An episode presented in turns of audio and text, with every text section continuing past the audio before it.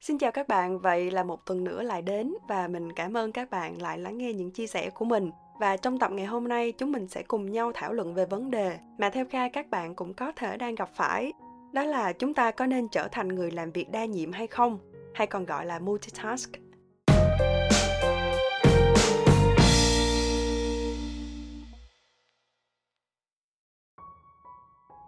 Có lẽ các bạn đã từng thấy cái cụm từ này trong bản mô tả công việc rồi hoặc là có thể nghe thấy ở đâu đó. Vậy theo bạn, người làm việc đa nhiệm là nên hay không nên? Trước hết thì chúng mình sẽ cùng nhau tìm hiểu về định nghĩa của cụm từ này nha. Theo định nghĩa, multitask có nghĩa là mình làm nhiều hơn một việc trong cùng một thời điểm. Có thể hiểu đơn giản bằng một cái ví dụ như sau. À, bạn đang làm một bài báo cáo về chiến dịch marketing vừa rồi. Trong thời gian đó, email cứ đến liên tục và mỗi khi bạn thấy email đến bạn vẫn cứ đọc và vẫn cứ trả lời. Thì đó gọi là đa nhiệm. À, những lúc như vậy thì bạn tưởng là mình rất là năng suất và khá là cừ khôi nữa đúng không? Vì mình có thể xử lý rất là nhiều việc cùng một lúc nhưng thực tế thì không giống như bạn nghĩ đâu đã có rất là nhiều nghiên cứu về làm việc đa nhiệm và hầu hết là kết quả cho thấy rằng người làm việc đa nhiệm thực tế không hiệu quả bằng việc bạn chỉ làm một công việc tại một thời điểm. Điểm mấu chốt của sự khác biệt này nó nằm ở hai chữ tập trung vì cơ bản là cái bộ não của chúng ta không thể điều chỉnh để tập trung và làm tốt hai việc cùng một lúc được. À, không phải bạn không thể làm nhiều việc cùng một lúc được đâu nhưng cái hiệu năng nó sẽ giảm sút. Vì mình mất thời gian chuyển đổi từ công việc này sang công việc khác à, sau một thời gian thì mình lại trở ngược lại với công việc ban đầu. Thì rõ ràng mỗi phần việc như vậy bạn chỉ hoàn thành được một chút thôi à, nhưng không có việc nào ra việc nào cả.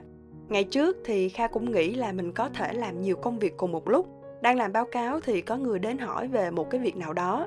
Ở ờ, tất nhiên mình cũng dành thời gian để nói chuyện với họ. Sau đó mình quay lại cái công việc của mình.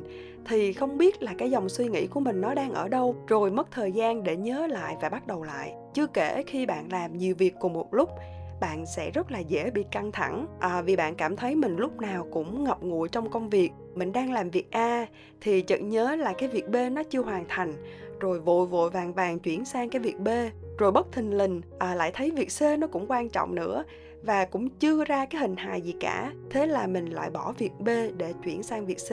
Rồi bạn cứ quanh quẩn với cái vòng là a b c.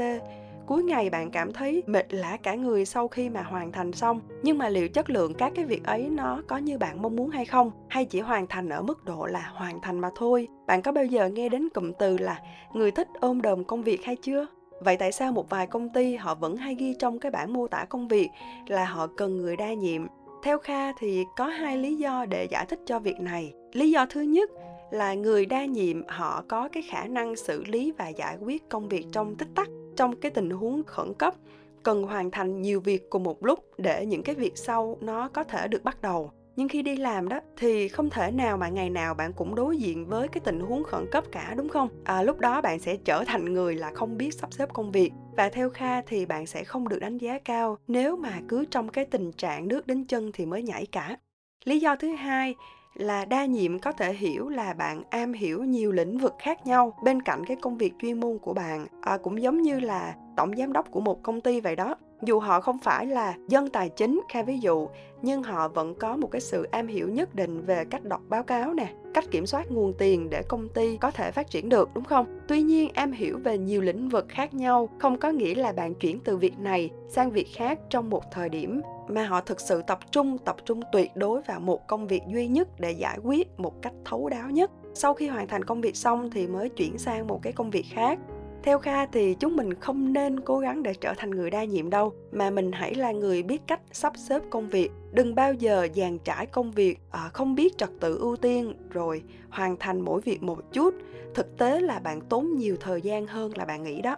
Sau đây là một vài cách mà kha đã áp dụng để chuyển từ người đa nhiệm thành người một nhiệm như sau thứ nhất là kha sẽ viết ra tất cả các công việc hoàn thành, cộng với lại deadline ở mức độ quan trọng. Thì sau đó, kha sẽ cho vào một cái bảng quản lý công việc như là cách mà bạn quản lý một dự án vậy đó. Thì từ đó bạn sẽ biết được là việc nào cần được ưu tiên và hoàn thành trước, việc nào có thể để lại hoàn thành sau thứ hai là để tập trung cao độ kha sẽ tắt điện thoại tắt email để không có bị bất thình lình sao lãng. À, và đặt đồng hồ trong khoảng từ 2 tới 3 tiếng rồi tập trung duy nhất cho một cái việc cần được hoàn thành thứ ba là kha bắt đầu học cách từ chối. Ở ngày trước khi đi làm, có rất là nhiều lần kha hay chạy đến người này, người kia, hoặc là vừa mới send một cái email nào đó thì vội vội chạy đến hỏi là à anh ơi, chị ơi, đã nhận được chưa? Đã nhận được email của em chưa? Tất nhiên là họ phải dành thời gian để trả lời câu hỏi của mình. Nhưng mà lúc đó là lúc họ phải gián đoạn công việc của họ và mình đang biến họ thành người đa nhiệm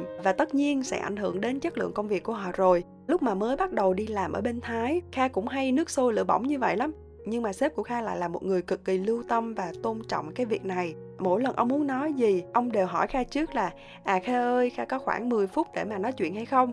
Thì lúc đầu mình cũng thấy nó hơi kỳ à, vì tại sao ông cứ hỏi như vậy? À, và sau này thì kha thấy việc này nó thực sự cũng rất là hay. Và ai trong công ty cũng hỏi cái câu này trước khi mà muốn nói chuyện với người khác cả. Vì nếu mình đang bận làm một cái việc gì đó mình sẽ từ chối họ và hẹn lại có thể là một hoặc là hai tiếng sau khi nào mình hoàn thành xong cái việc của mình rồi thì mình sẽ gặp họ để nói chuyện với họ.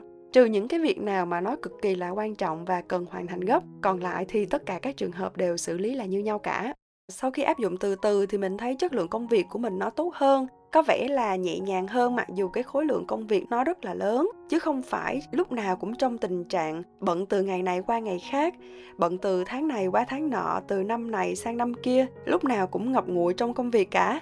Sau tập này, các bạn có thể bình tâm ngồi xuống lập một cái bảng công việc, những cái nhiệm vụ mà mình đang và sẽ hoàn thành. Rồi từng bước từng bước mình hoàn thành nó một cách thật là xuất sắc các bạn nha. Kha chúc các bạn thành công và hẹn gặp lại các bạn trong tập tiếp theo. Bye bye!